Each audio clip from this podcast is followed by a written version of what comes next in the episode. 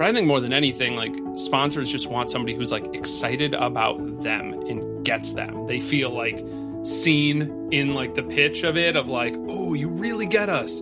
Oh, this person's going to be a lifetime evangelist for us. Like, let's work with them. Welcome to Latitude, the show for freelancers, founders, and creators about all the non business parts of running a successful business. I interview folks who are defining work for themselves. We look at the mindset and methods it takes to create the latitude you need to do your most creative work. This week, I'm talking with Brendan Hufford. Brendan is a self described regular AF human and beast at SEO. We talk about questioning the path you're on, the shame you feel when business isn't doing quite as well as you'd hoped, and solo company retreats. Then we get a little more tactical and discuss using sponsorships for monetization. We also dive just a little bit into SEO and how it mirrors building a business in general. All right, let's do it.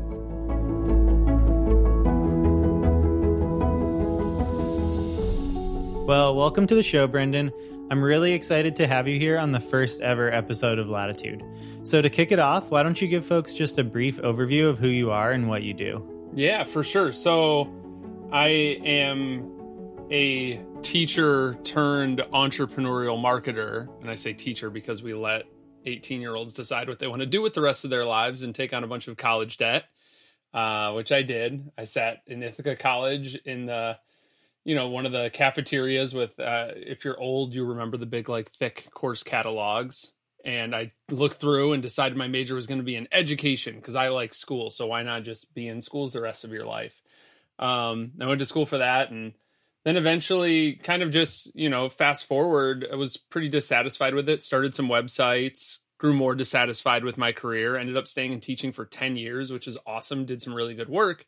And then after building some little e-commerce companies and some kind of blogs that are monetized through like an email list and affiliates and sponsors, I sold those. And I had a couple friends that were local businesses that needed help with marketing. And I was like, well, I could try and help them with social media, but none of my social media tricks work anymore because Facebook reach is like less than 1%.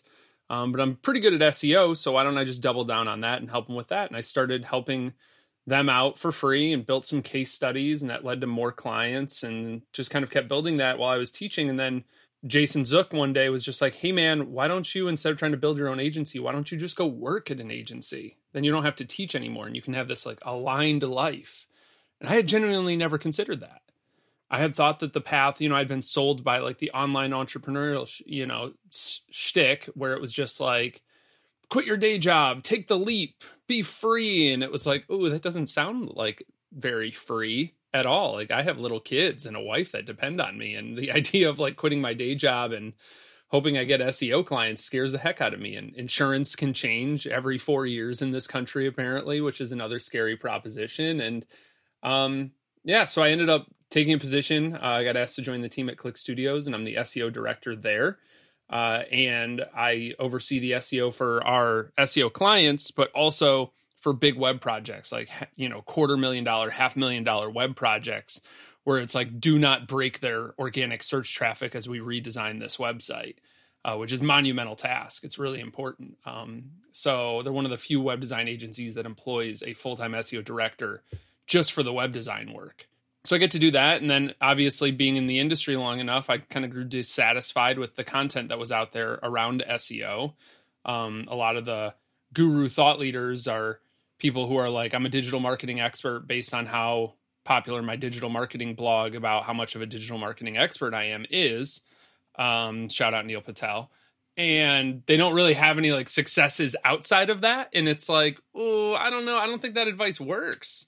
You know i watched a video the other day uh, one of neil patel's videos. I'm always trying to like learn and give people the benefit of the doubt and it was all about getting more seo clients and i'm like well this guy gets a lot of leads to his website. Maybe he's got something good. And the advice he gave was to email look up a startup find out everything wrong with the seo of their website and then email their investors email their investors and say, hey, this startup you just invested in, they're doing everything wrong for SEO. Here's everything they're doing wrong. Um, I think I can help them fix it. And it's like, that's how you get clients? Don't tell people that. Like blackmailing a startup by like making them look bad in front of their investors. Like they're not, even if you end up working together because the investor makes them work with you, it's like, two kids that hate each other and the mom's like you two play. Like it's not ever going to work out. So anyways all this advice was awful um and i just was really it was just unfounded and stuff and i was like i need to make my own stuff. So i kind of set out on this path of creating videos and podcasts and blog posts about the work that i do.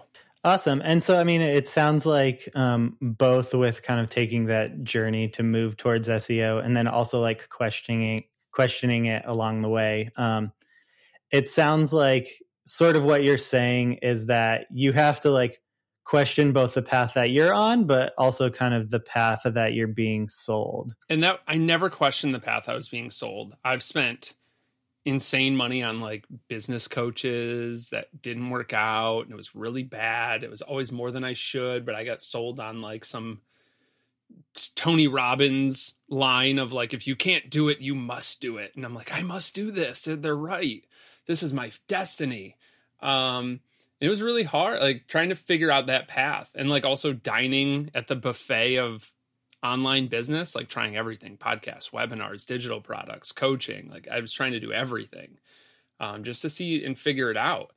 Um, so trying a lot of stuff really helped, but then also, yeah, like just wondering, like, and even now, like, I'm so happy. I'm the happiest I've ever been in my whole life. And my life isn't easy. It still has challenges, but I wouldn't want it any other way. Um, but like, I have a quote day job that's not really a day job.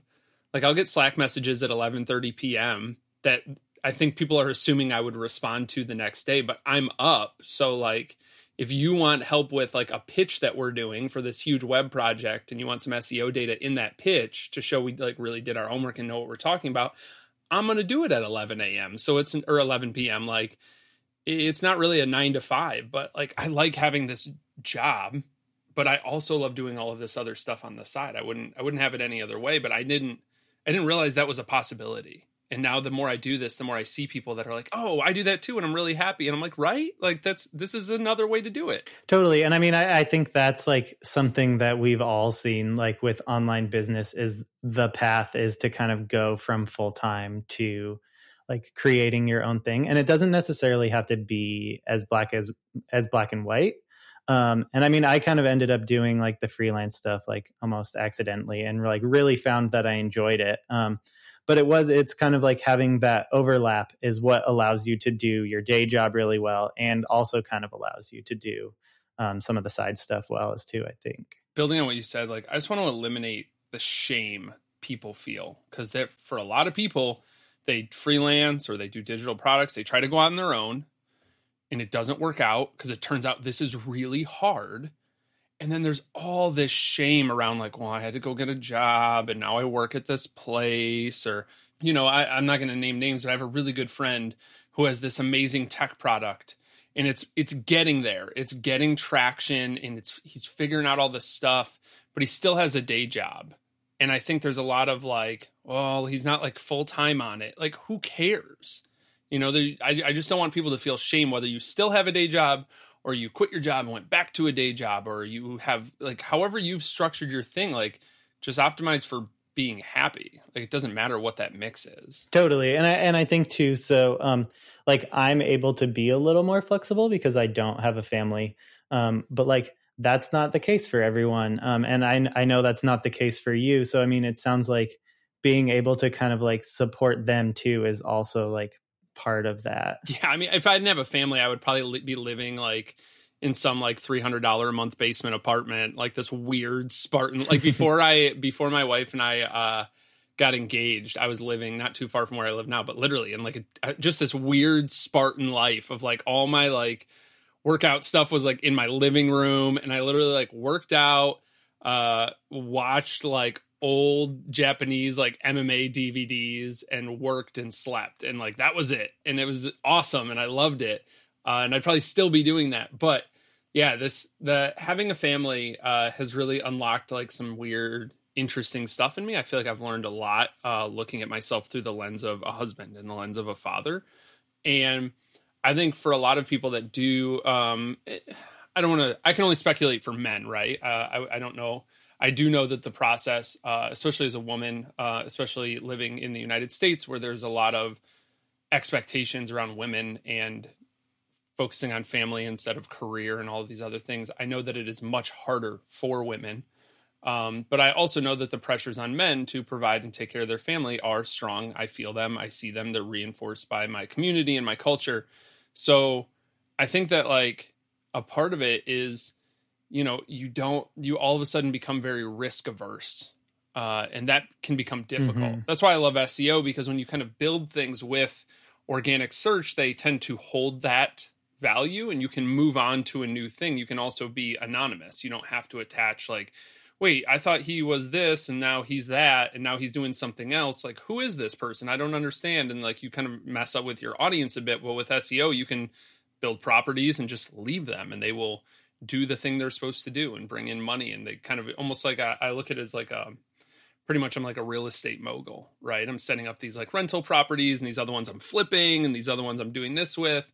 Um, it's really cool and it gives me a little bit of freedom, but yeah, I think that that whole idea of like, am I going to be able to take care of these kids? My wife and I were just talking the other day. Uh, we sent uh, we, we, there's a really great Montessori school by our house, and we're blessed to uh, have the opportunity to send our kids there. And our oldest is going to public school now, and which is great. Um, and he's in first grade, and it was just like you know, I was really, we were talking about, we have three boys. Should we send them all to Montessori? And I'm like, that's so we don't have that three kids in Montessori money right now. Like we might in a year or two, but like we don't have that right now. And I, I just told Liz, my wife, like it would break my heart to have to look at the boys and be like, I screwed up. Like you got to go to this other school now. You got to say goodbye to all your friends because dad didn't, you know, dad messed up.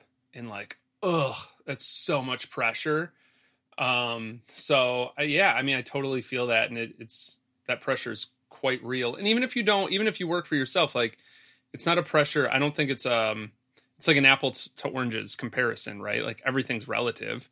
We all feel pressures in our life. Um, if you don't have a family or you have a you're married but you don't have kids or like whatever your situation is, it's all relative. It's like teenagers; they feel like their lives are ending every single freaking day and you're like this is not that big of a deal. Well to them it is. Yeah and like that's like the hardest thing that they've ever gone through. And you can see like after the fact that like maybe you interpret it differently but like that experience is still valid. Totally. Everybody's experience and i think that's a really good word you just use i don't want in my talking about like family and stuff to inva- invalidate anybody else's experience and the challenges they're going through because they're all very real. Uh, and this is very difficult. Like if you have the audacity to say like I want to live life on my own terms and have freedom and the ability to do X, Y, and Z, like that's not easy, or else everybody would do it, you know.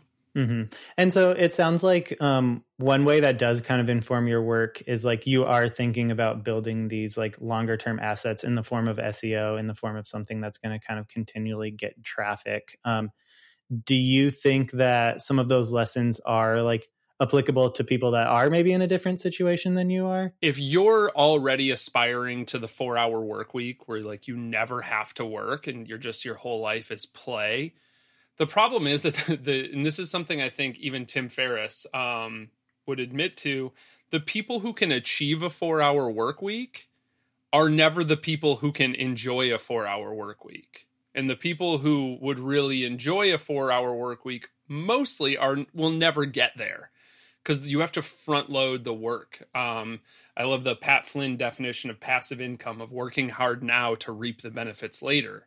Um, you build passive income assets. You don't just like set and forget. It is a lot of work now, and then you can kind of coast on things.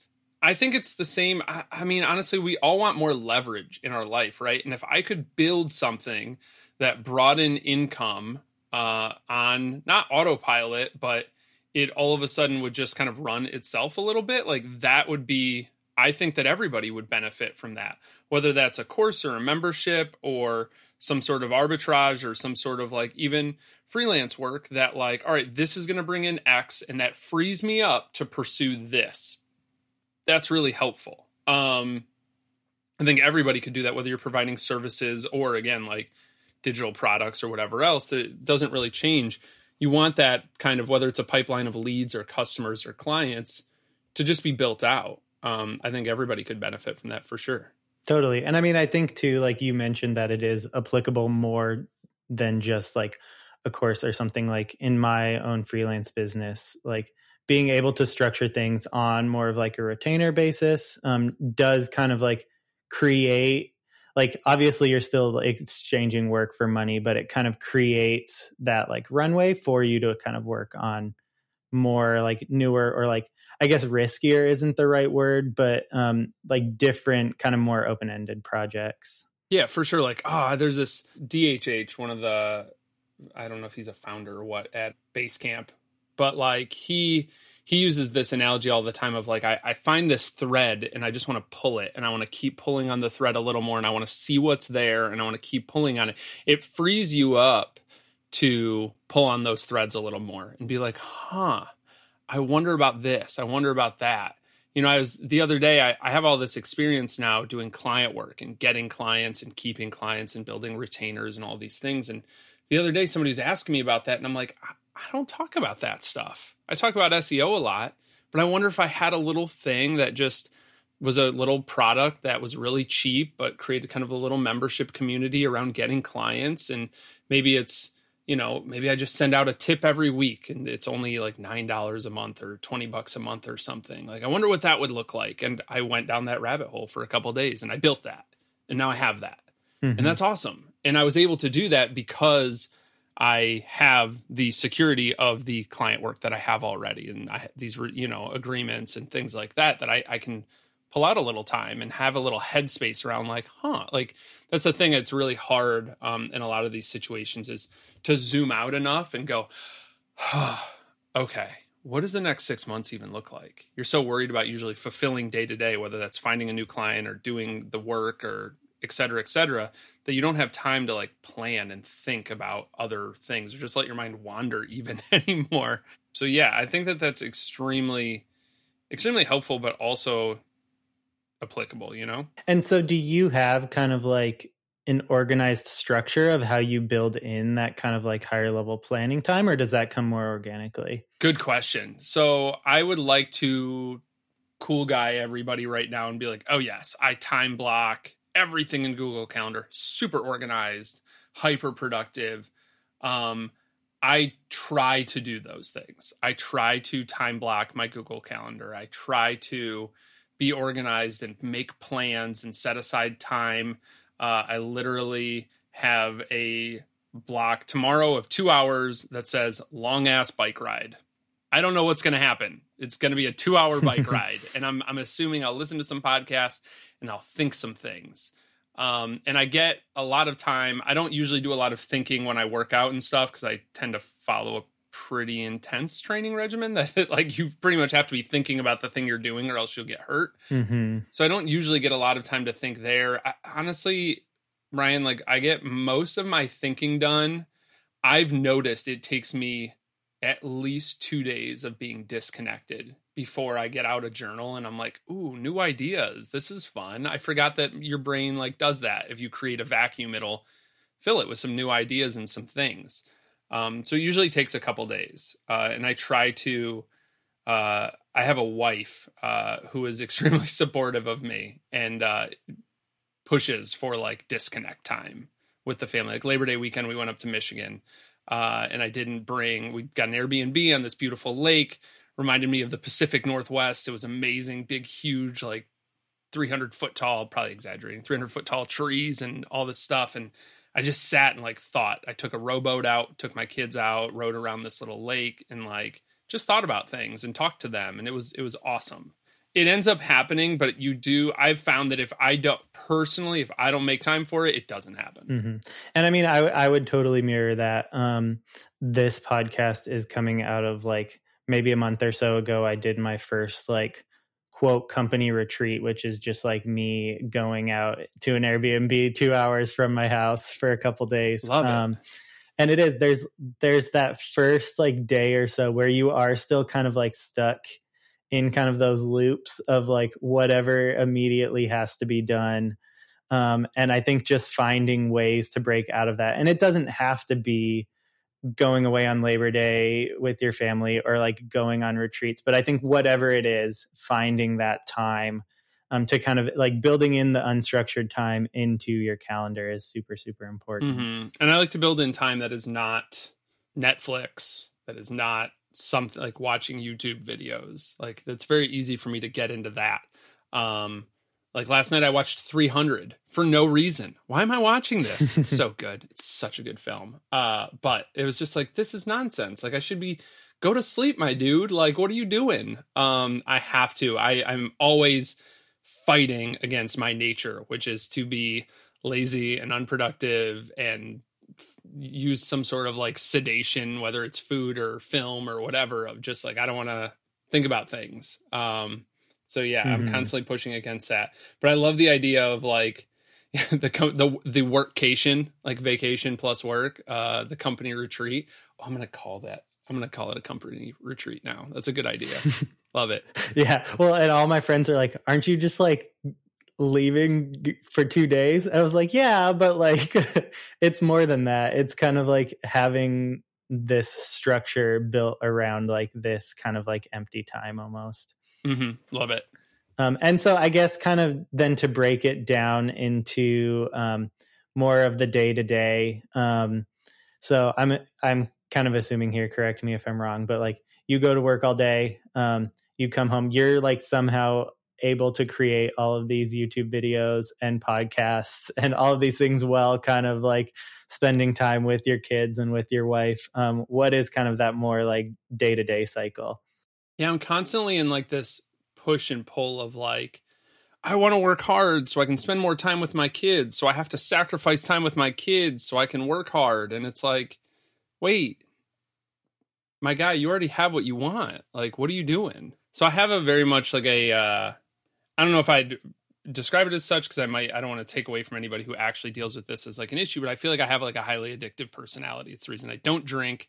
Um, and the reason if I have one piece of pizza, my brain is like, oh, one piece of pizza is great. How about you just have 10? You know, like, oh, like one doing having one client is awesome. Have 20. Um, so it, it's definitely a balance. Um, and there's a lot of days where I'm like, oof, you know, maybe that wasn't the best move. You know, like last night I stayed up really late and then this morning I slept in and I don't always sleep in. Um, I was very fortunate that my wife let me sleep in. She got the two older boys ready for school and I woke up when the baby woke up, uh, our one year old around 8.30 and they were all gone. And I'm like, dang, I didn't even get to see like my kids this morning. Like two of my kids, I didn't even get to see them. That sucks. Now I'm to get to see them for what, like an hour tonight? That's awful so it's like a push and pull but it's a lot of con like i'm very blessed again like i can't take credit for this i'm a very introspective person like my brain is always like processing are you happy about that? Was that the right decision? How do we fix that? What do we do? Blah blah blah. Um and figuring that stuff out. So i'm constantly like course correcting on it and it's very easy for me to break out of bad cycles. But it is it is challenging. Uh, i tend to take on too much. My wife would tell you that i wouldn't have it any other way.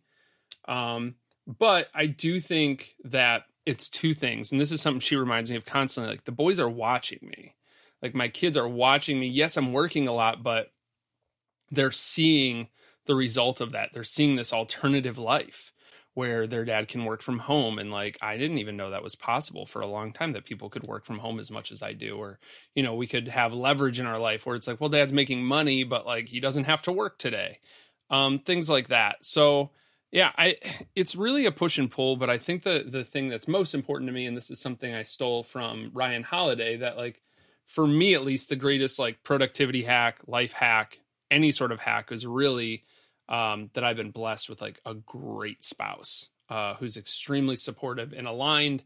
Uh, it hasn't always been that way. It isn't always that way. Like there's definitely ups and downs, but that is a big part of it for me.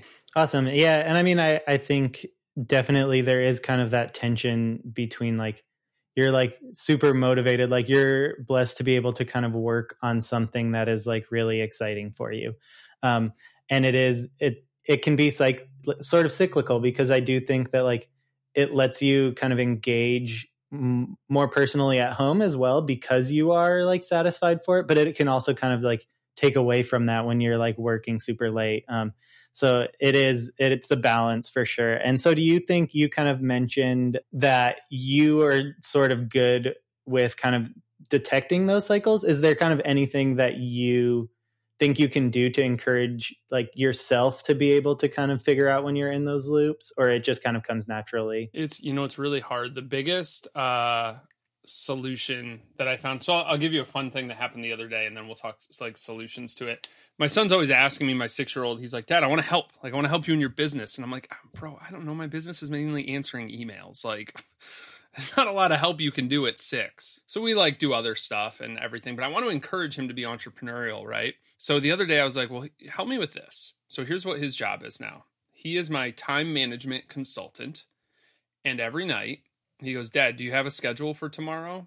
And I always do. So I say yes. And he's like, he looks at me and I, he like leans in and he looks at me and he's like, Is it realistic? And no matter how many times he asks me that, the answer is always no. Like I've always like not made time to like even go to the bathroom during the day. I'm just hour to hour to hour to hour. So I'm like, no. And he's like, can I help you? And I said, sure. So he gets in my Google calendar and he knows how to make the time blocks bigger and smaller and drag them around. Maybe you should do this on Friday. And he's six. And he's probably doing a job that if he were to help a CEO with that, he it would be a full-time living as an adult. And he's doing it at six years old. You know, the other day there was something where I was he was like, asking me about some task that I had, and I was like, "Yeah, that's a really important one." He's like, "Well, the box looks really small." Wow. All right. Well, that's like a ten thousand dollar consulting session from my six year old that I just got, where he, t- you know, he just told me like, "Hey, man, that looks really important to you, and it doesn't look like you're dedicating enough time to it every week." Like, wow, thanks, dude. You're he's like my business coach now, you know. So that's been really awesome, like involving him with it. As far as like course correcting, you know, the, the the biggest problem is, and the biggest thing I struggle with, and think a lot of people struggle with, is the anxiety of knowing you're in like a bad spiral or you're making not the decisions that are aligned with your real values, but not being able to get out of it. And one of the things that I learned early on is like just you have to string together some wins and then all of a sudden other things get easier. The same reason like making your bed in the morning helps you be more disciplined throughout your day because you get some of those early wins. And um especially like when I'm spiraling, I found that like working out consistently, getting outside consistently, and then like drinking. I know it sounds silly, drinking a gallon of water a day uh, and reading like 10 pages a day uh, has been extremely helpful for me uh, in becoming more disciplined and pull out of those like bad spirals where I'm not sleeping enough. Um, like I had, I've never had like major health problems, but like for a while, like part of my left hand was going numb and my right eye was twitching all the time. And it was just like, what do you like? This is not good there's something wrong here. Um, and pulling out of that was just about getting some wins under my belt. All right, I have a consistent this. Now I can build on that and build on this. Um, and I think it's, I find a lot of trends because it, it works very much the way SEO does of like, all right, let's just get this taken care of and we can move on to the next thing. And these bricks tend to stack. Um, and I, I've found a lot of success that way. Awesome. And so I think kind of one thing I want to pull out of that, um, is I think it's like easy to mention like okay, fitness, sleep, like good food. Um almost impossible to do, right? Like Yeah, we all know those are important. It's it's kind of hard to remember like the first step. Um and I don't know if you've seen like the James Clear like 1% better every day leads to like 37 times after mm-hmm. a year or something. And so what would you say kind of for you is like that first step that sort of changes that like downward spiral into that like more virtuous cycle? Mm, that's a really good question. Uh, so it took me so long to read Atomic Habits after I bought it because I just did not want to face the fact that my life was a freaking. I felt like I would ha- I would then be accountable for what a freaking mess I was. It was just like I don't want to read this book because I have to think about like oh it's so awful. So I think that that that's like a biggest red flag for me. Like, am I avoiding things? Um am i trying do i know i need to do this but i'm not doing it?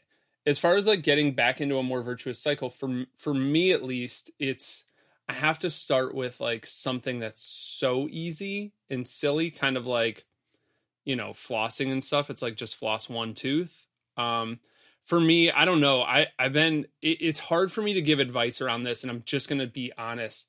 Because i default to action I default to sending out emails with a bunch of typos in them. I default to launching things before they're ready. I default to like just doing something. And it's a little bit easier, I think, for me because I get out of my head a little bit easier about stuff. But I know that's not the case for everybody. I think a big part of it for me, and it's been this mixed bag of like trying to understand why I'm doing things, like why it actually matters and what I actually want Um, but then, you know, you figure that out. And I'm just being honest. Like, you figure out your why and you're like, all right, I'm doing it because of this. This is what I want my life to be like. And then you just feel bad. It makes you feel worse because you're like, now I can see the end goal. And now I feel even worse that I'm not getting there every single day. I'm actually taking two steps back every single day. All right, well, crap. Now I'm like deeper in this like pit of despair. Um, more knowledge is never the answer. More like, wow, if I read this new blog, like, let me read one more blog mm-hmm. post. Let me watch one more Matt D'Avella YouTube video, and you like, you know. But even Matt, like, I if, if people that aren't familiar with Matt D'Avella, um, you could probably screw up spelling his name as much as you want on YouTube, and you'd still find him because he is brilliant. He's a really good filmmaker. Um, has a really a lot of helpful stuff to share. But he um, even deals with a lot of like issues around anxiety and stuff. And a lot of it for me is just like, like I said, the virtuous cycle starts with like just getting a win. Um, and for me, most of that is movement, like going out for a walk, uh, going out for a run. And I hate running. I'm like a larger human. So like running is not like, I'd rather like, you know, have a huge deadlift or like big squat numbers or like, you know, throw weights around in my garage than like actually run a mile but it's just doing something a little bit challenging and it always helps i know this sounds silly it helps like having somebody to share it with like having somebody else to go through it mm-hmm. with somebody who's not my spouse somebody who's not my kids but a friend um, somebody i trust that will you know similar to like a mastermind group in business um, who is willing to like pursue goals with me. I've always found that to be like one of the most important things to like keep going forward. Just not beating myself up about stuff. You know like it can change at any moment. Like things can turn around and you'll look back and be like when did i turn that around oh weird. It was like that. That's what changed. I followed a new person on instagram and they posted a workout and i was like that looks like fun and i went and did the workout. And then everything like the trajectory of everything changed. So like not beating myself up every single day and sinking deeper and deeper into stuff um, I think is a reason why I can kind of default to action because I'm just like, hey man, this could change any minute, you know? Mm-hmm. Well, and I, I, think that like um, accountability point is so important too because not only do you have someone there that like has some positive expectations of you, um, but like you're sharing something that you enjoy, like, and they can get you out of like out of your head because they kind of have that more like objective perspective of it. So I think it's kind of like there are so many kind of ways that just being able to like have like one other person there and that can be like going to the gym with someone or it can be just like tweeting out that you're going to the gym like even that can be kind of like motivating i feel like yeah i have a couple friends that when i uh i post like a lot of workout stuff in my instagram story because it's fun and i like the platform for storytelling but they'll always like you know like chirp back at me on there and like talk i'm chirping in like it's like a sports term of like trash talk back at me about like what I'm doing. Like I'll post something and I'll be like, that was awful and horrendous. And they're like, that's all you did? Really? And it's just like, I, but I know that they're watching. I know that like we're talking back and forth. And like that is, I find that to be like really motivating. Now, before we jump into the next question, I want to pause for a minute and talk a bit about Podia. Podia is a platform for creating and hosting online courses, digital downloads, and memberships.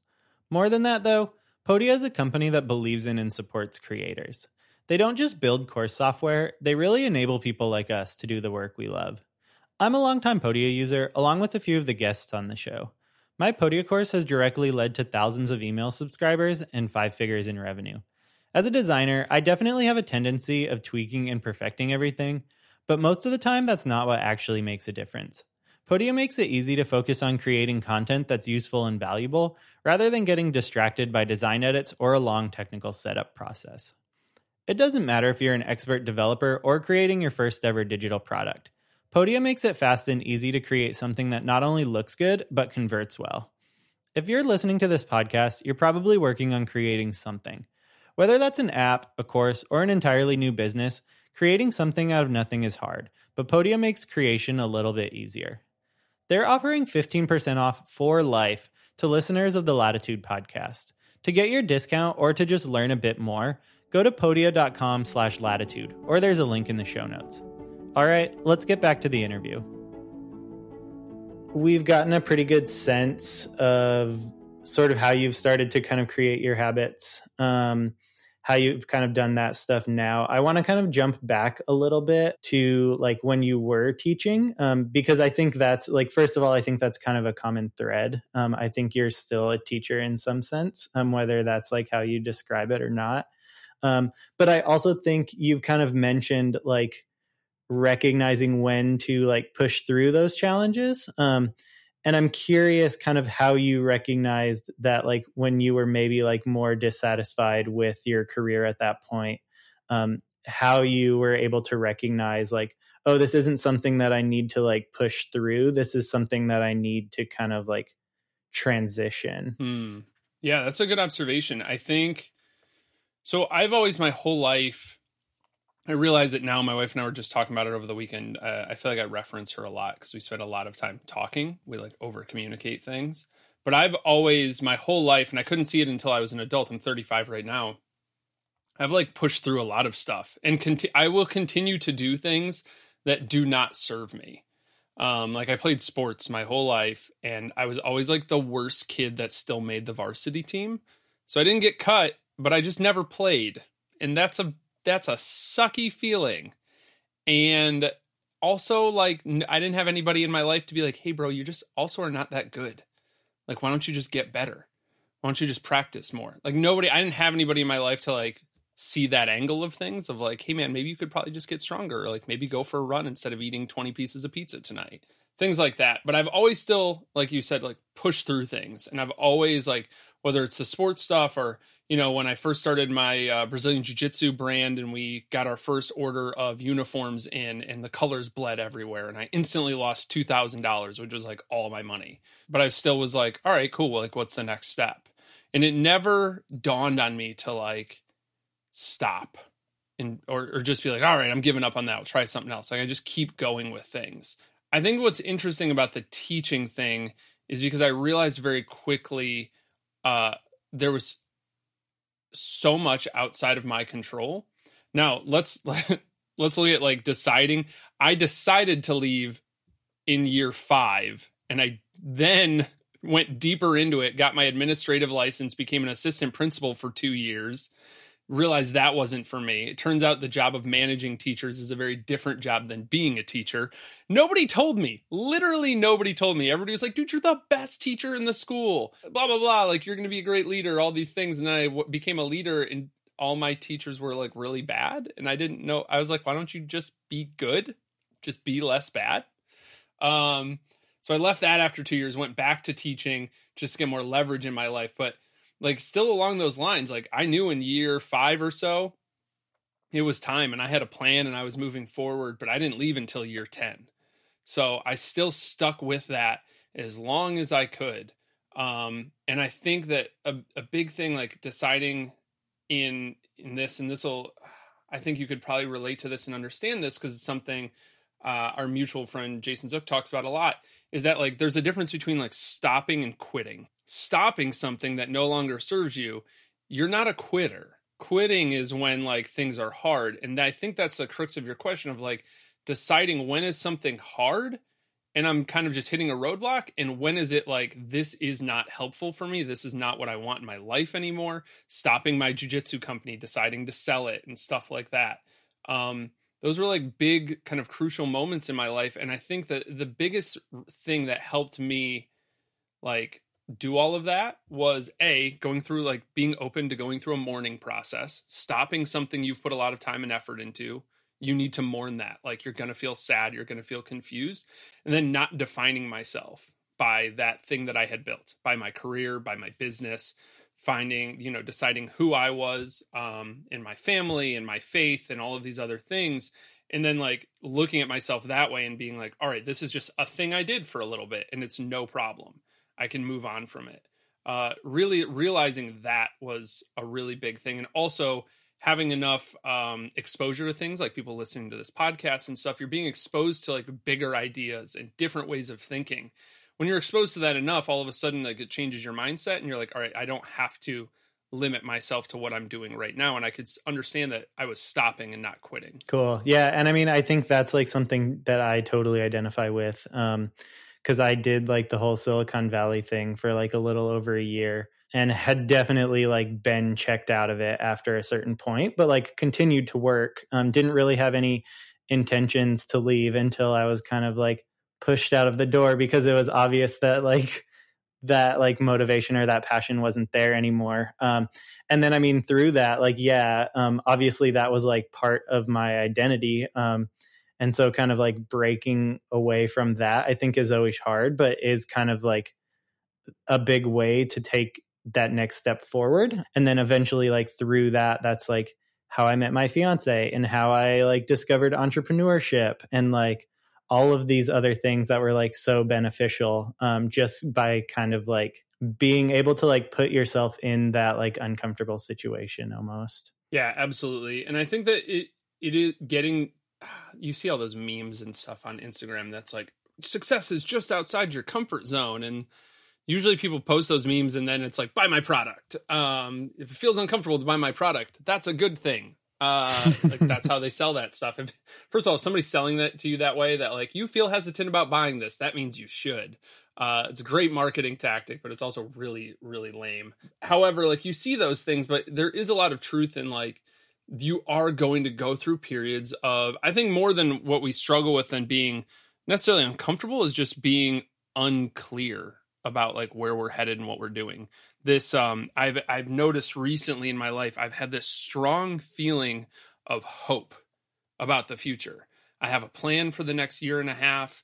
I know what's happening. I know I'm working towards it. I'm keeping myself like open and I'm I'm not a very woo woo person and this sounds very woo woo, but like just being open to that like serendipitous like hey i want to have you on my podcast. Hey cool like new friend. Like you know what i mean? Like you you get to meet new people and talk to other people and you're starting a podcast. You're going to meet so many people and build so many relationships and all of this stuff and it's you know the relationships you have are going to get deeper and all of these things. Like i think like looking at that and being open to it all of a sudden i have this feeling of hope and it is i've defined like this feeling of hope is the best thing that I've ever felt in my life because I feel it around like my family and my kids and my business and everything else too, my career.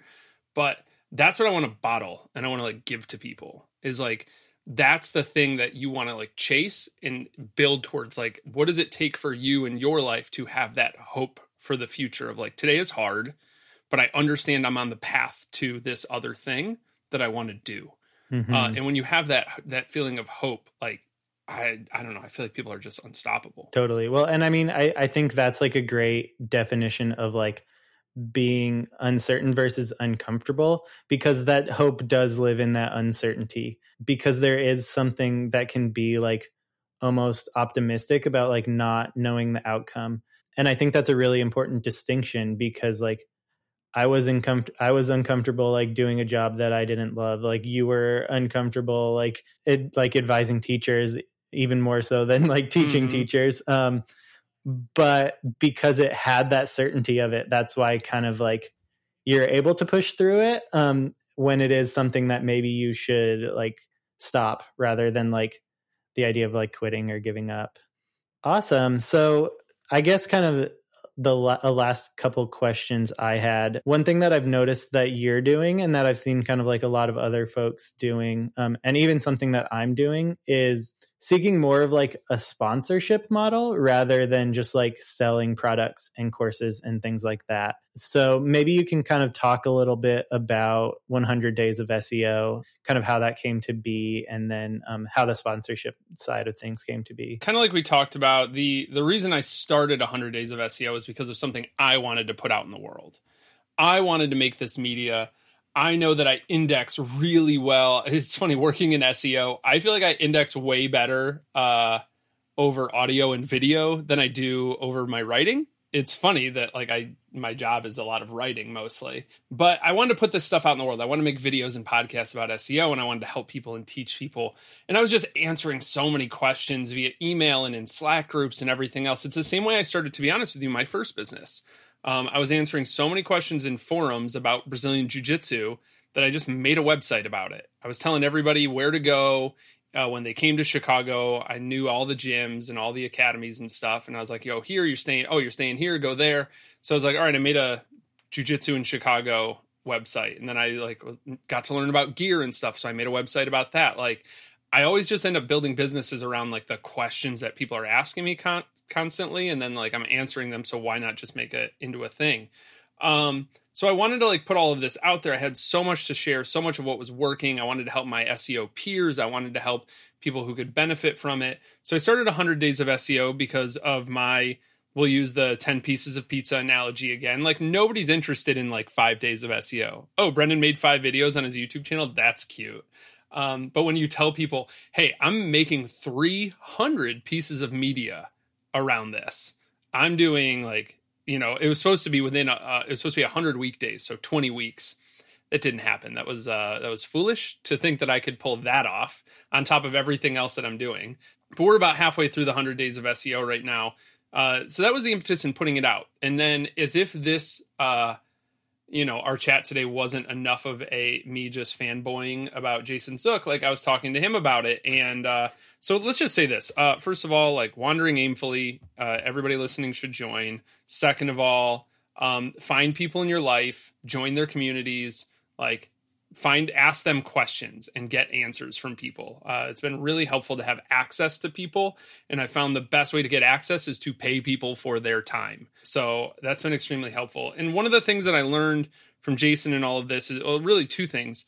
You don't get what you don't ask for and then along those same lines uh, don't say no for other people.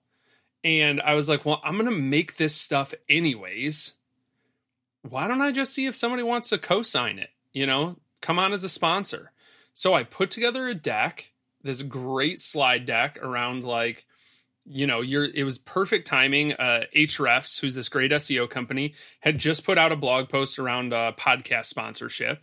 And they're like, we're not looking, we're not like tracking metrics and we're not making them use like, here's a code for you to use on the website so we can track it and all these other things. They're like, we just believe in this long term. And I was like, well, if you believe in that long term, if I got a if I got a project for you, um, and I like sold it to him, and I was like, hey man, look, like you get, uh, you know, you're going to sponsor it for 20 videos, and that's 20 videos, 20 podcast episodes, 20 blog posts, like you get all of this, and here's what else you get, and all of these things. Oh wait, there's more, and like I just kept going through all of these things, and like really. Um, it was pretty easy. I was able to get uh, Ahrefs came on as uh, the kickoff sponsor. Flywheel came on as like a, I, guess like a hosting sponsor, but they're amazing. Um, but the best part of all of that is twofold. Uh, number one, money was great. They paid me money to do that, and that was really nice and helpful. Uh, second of all, I got a good relationship with them out of it. Like I know the whole team at Ahrefs now well, I know the whole marketing team. They have like, I think something like 80% of their employees are developers uh, because it's a really cool tech product. But like, I know the marketing team, the faces of the company. And also, like, I got to know people behind the scenes at Flywheel. Uh, they were just acquired by WP Engine, and it was cool to like be able to call up Jamie Bell, who's their like head of marketing, and be like, "What? What happened? Like, what's going on? How are you guys? Like, all of these things." Um, it's really wonderful to like be able to build those relationships. So like why not? Like those relationships long term will serve me way more than just money or whatever. Um, but the money's great. Mm-hmm. So yeah, I, I just figured if, if you're going to do it anyways, why not uh, see if somebody wants to sponsor it and, and hop on for the ride, you know? And so was there a conversation around kind of like your audience and your channels and things like that? Or was it more like, they are kind of supporting people doing awesome work in the space. Yeah. So I when I put it together, I went through uh like a bunch of stuff. I rewatched the like how to get sponsorships course and wandering aimfully. Like I just went through. I want to make sure all my boxes were checked. So like I put together a video for them of like what is the opportunity for you? What's my mission doing this? What's the project? Who's it for? What does my audience right now look like? Why do I want to work with you? Um, and then like kind of like here's what you're gonna get. And then I kind of went through all of those things. Um, so yeah, I mean, I I was pretty honest about like my audience and and exactly why I wanted to work mm-hmm. with them and why I felt like we were a really good fit. I think more than people want to see your audience. They want to know like why you're pumped about working with them. You know, like why was I stoked about working with Ahrefs? And I, I told them this story. I was like, this is better than any podcast pitch you're ever going to read. That like because of Ahrefs, I was able to walk into my interview at Clique Studios, show them all of this data that they didn't even know about some of their stuff and be like, here's what I would do, and here's this, and here's this, and here's this. And that's because I had an Ahrefs subscription that I was able to walk in and just be like, hey, I did this. And like I showed Ahrefs like I closed my first couple clients because here's screenshots of like what I showed them and here's the money they paid me and it changed my life and all of these other things. And they like you know my income is 3x and the time I can spend with my ta- my family is you know double what it used to be and all of these things. They were like yeah we want you to like say that more in the world. Um and you just can't you know you, you can't like you can't buy that but it was it was nice to be able to say like I had 200,000 podcast downloads and 100,000 YouTube views and, you know, 8,000 social followers and 2,000 email subscribers and all of these things. Like those numbers were cool, but that's kind of like table stakes is like, are you sharing this with anybody that already exists that wants this? But I think more than anything, like sponsors just want somebody who's like excited about them and gets them. They feel like seen in like the pitch of it of like, oh, you really get us oh, this person's going to be a lifetime evangelist for us. Like, let's work with them. And that's what I, you know, like I, I've mentioned Ahrefs every time I've talked about SEO for the last couple years, you know, and I've mentioned Flywheel every chance I get. And that's great because it's like, why wouldn't I? I would probably share that stuff anyways. But it is it is cool again, like building that relationship and, and things like that. Cool. Yeah. And I mean, I think like everyone that's listening to this has probably heard the advice that they like should be building an audience. Um, but I, I do think it's interesting that you're not saying like, oh, go do a bunch of outreach um, and like customize it. So it's like, it looks unique, but it's like really templated. You're saying like, talk to these two or three companies that like, yes, are super aligned already. Um, that it's like not a pitch. It's like, oh, look, we already have like this much in common because I like use your tools and I love your tools. And then they're just like a stamp of approval more than anything. I mean, my email to uh, Rebecca at Ahrefs was lit- the subject line was "You're the only sponsor I want." That's it. And I like laid it all out. Like, here's the story. Here's the project. Here's my ask of you. If you want to chat more, how does next Monday work? And she replied right away and was like, "Yeah, let's uh let's make that happen. Totally. And so um once you kind of like wrap up the 100 days of seo i think you had kind of mentioned that like it's nice to have the full-time job um, that aligns with a lot of the projects that you're working on. Um, what is like the long-term vision for Brendan and SEO for the rest of us and all of those sorts of things. Yeah, so I have a uh I'm looking people can't see. Uh I'm looking off to the side. I have these wonderful giant uh sticky sheets of paper like giant post-it notes on my wall here in my office at home. Um and I have 2020 goals uh around stuff. I'm going to start a podcast with one of my best buddies. Uh I'm going to write a book and I'm going to turn SEO for the rest of us into a membership community. Uh, we're going to launch it again here in about just over a month, or yeah, just almost exactly a month. It's September now. So when we launch it again, like that'll just be standard. It's just, you know, there's a community attached, but I want it to be a thing where like people are paying to be in there every month and they're invested. And I'm also able to do more of what I do best, which is just not worrying about a launch or worrying about anything else like that where i just maybe we'll do like a launch where, where it's open and closed or something like that in the future but i guess my point is like i just want like a membership community where i can do you know i have like regular calls and i'm accountable to them. And it's not like well they paid me six months ago. Do i really need to keep doing these like calls these office hours? I feel like i haven't done a great job with that in the community. And i feel like having an ongoing membership community incentivizes me like hey man do the calls. Do have guests in here. Like do a zoom call just for members with this person. You know what i mean? Like behind the scenes. Um you know really addressing what do they need what do they want and maybe that answer is like products and things but i, I think like hopefully it's just me just finding my uh paul jarvis would call it my rat people uh finding the people who really get me and really love what i love and you know who i can just serve like just full out, you know?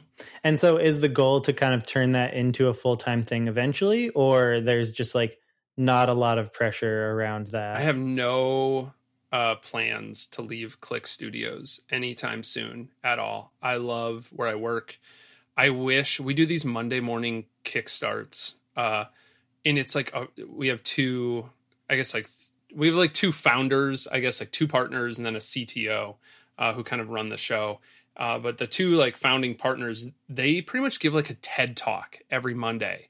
And I'm like, this is better than any crap I've ever read on the Basecamp blog. Can we publish this? And like, no, no, no, it's just internal.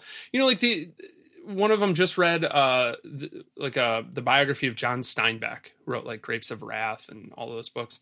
Um, and he just like r- gave this presentation on Monday, like a couple days ago, and was like, "Here's how that relates to like a web design project. Here's like the eleven phases that Steinbeck went through writing Grapes of Wrath." And it was like the ups and the downs, and I don't have any talent, and everybody's gonna figure out that I'm like the worst author ever. And he's like, you know, he just tied it together, and I was like, oh, I want to publish this stuff.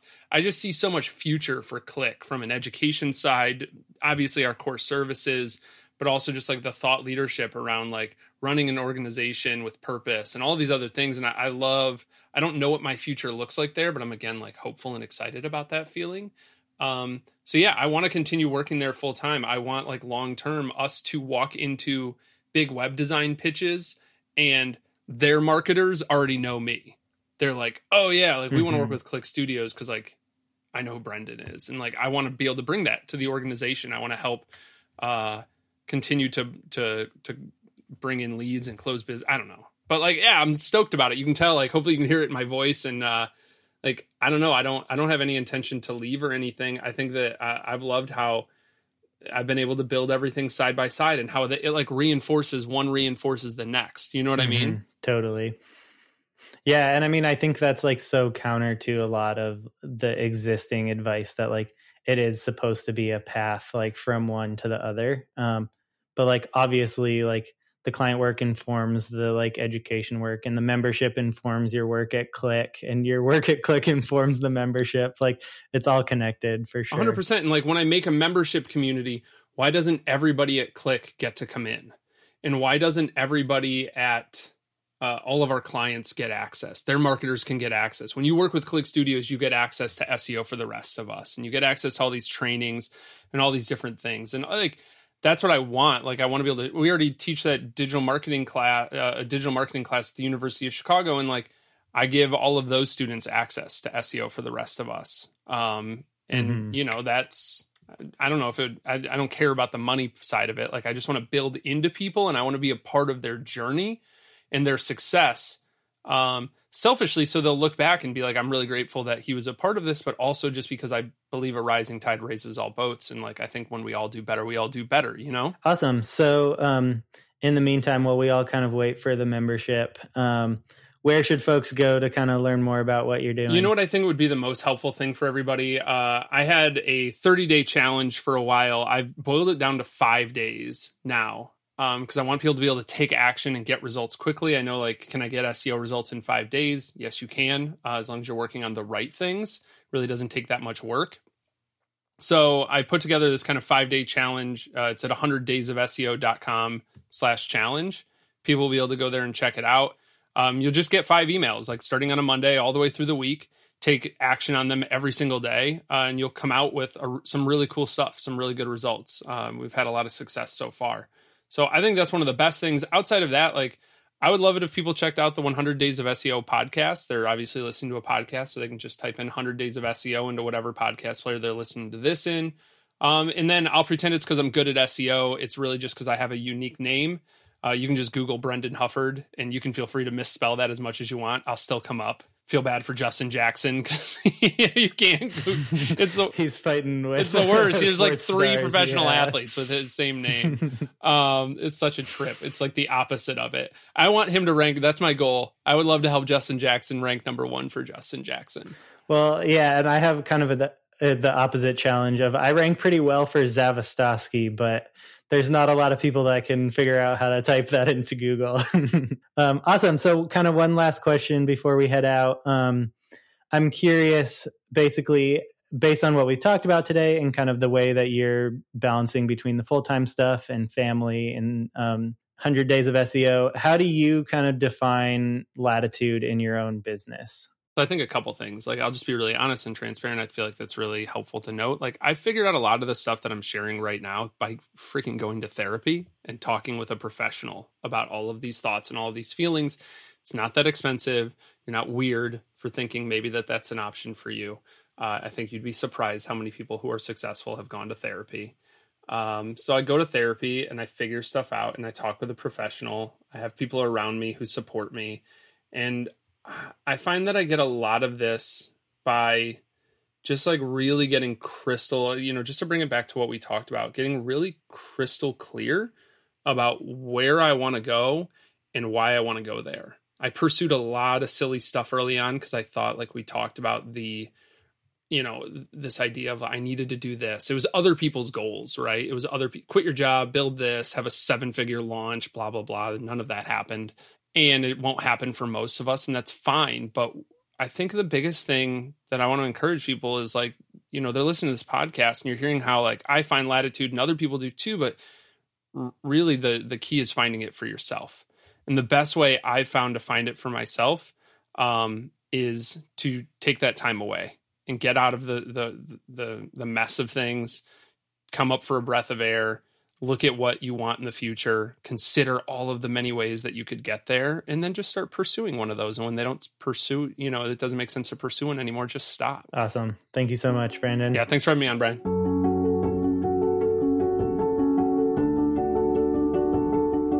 Thanks for tuning in. So here's how latitude works. It's the full interview you just finished listening to. Then next time, I'll break down some of the topics and themes we just discussed. This short, focused, and extremely actionable episode goes even deeper into some of what we've covered today. Make sure to hit subscribe to get that and other upcoming interviews. This is also the part of the show where I'm supposed to ask you to rate and review the podcast. Instead, I want to make you a little more actionable about applying some of the things we've talked about today. So send a tweet, message, email, or carrier pigeon to a friend about the one thing you learned and how you'll apply it to your business this week or send it to me on Twitter at Zavzen. Links and more are in the show notes at createlatitude.com slash podcast. And I just want to remind you that you already have the tools you need to create a little more latitude in your day, your business, and your life.